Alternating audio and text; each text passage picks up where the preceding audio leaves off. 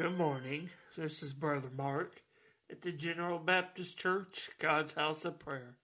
I want to thank you for listening this morning as we look into the scriptures. Turn with me. In the book of Exodus, we're going to read in the 19th chapter, looking in verse 5. We see in this text the children of Israel as God has called them out of Egypt, and here in this text we see him speak to his people to declare that they will be his peculiar treasure if they choose him and listen to his voice. In Exodus 19, chapter 19, verse 5, the, the writer says, Now therefore, it, now therefore, if ye will obey my voice indeed, and keep my covenant, then shall ye be a peculiar treasure unto me above all people for all the earth is mine, and ye shall be unto me a kingdom of priests and an holy nation. These are the words which thou shalt speak unto the children of Israel.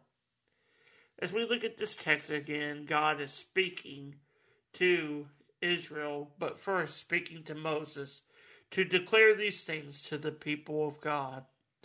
And it is in Exodus that we see the children of Israel, Israel after they have escaped the, the, the firm grasp of Pharaoh's hand, but only through the mighty hand of God. They had been in bondage for 400 years and were delivered through his hand.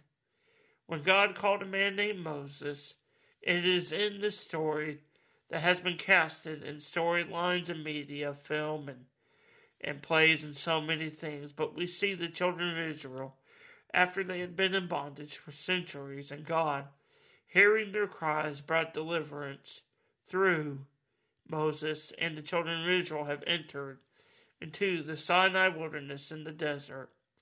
And it is here that God calls out Moses to meet him on the mountain.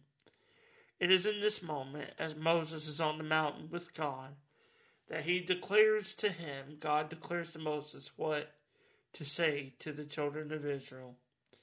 Tell them if they will listen to his voice, hear his commands, and obey them, then they shall be a peculiar treasure unto him, above all the peoples of the earth.